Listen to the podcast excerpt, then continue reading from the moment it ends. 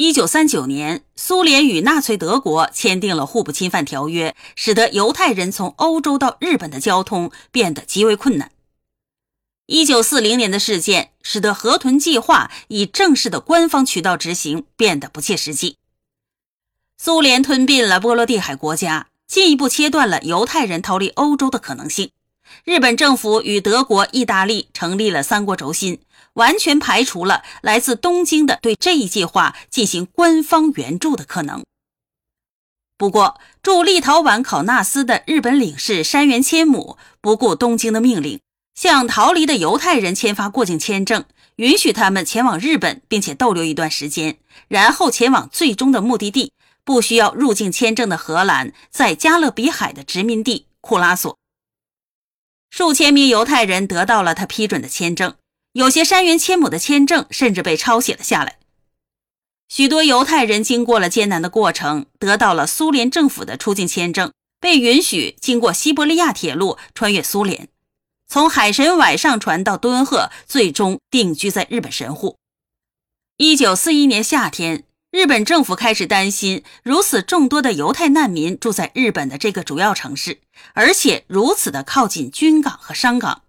于是要求住在神户的犹太人迁往日本占领下的上海，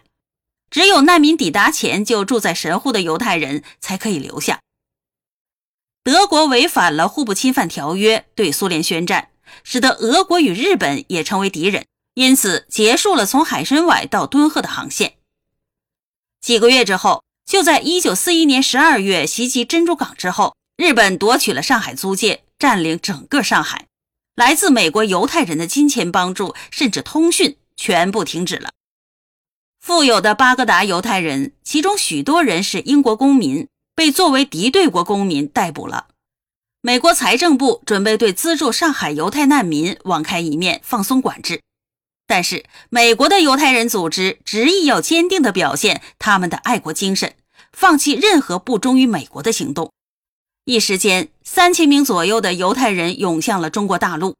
截至到太平洋战争爆发，犹太资本并未帮助日本完成东北的工业化，并未对其侵略全中国和对美最后摊牌奠定任何的物质基础。五项会议召开不久，以安江先红等人为核心的犹太问题专家，又在对犹政策方面提出了一个更为具体的方案，使得河豚计划更加的详实。补充之后的河豚计划的文本长达九十页，内容庞杂。其要点是在日本占领下的中国建立一个犹太人居留地，先安置三万名犹太难民，然后逐步扩大。建立这个居留地的费用由美国的犹太财团来承担，先需要一亿美元的安置费。大力在美国等西方国家宣传此计划，请世界各地的犹太知名人士到居留地来访问。通过建立居留地，吸引犹太资本，并改善同美国等西方国家的关系。关于是在满洲国还是在上海建立犹太人居留地这个问题，专家们还存在着争议，没有定论。其实，河豚计划中的其他内容也多是纸上谈兵，在实践当中没有实施。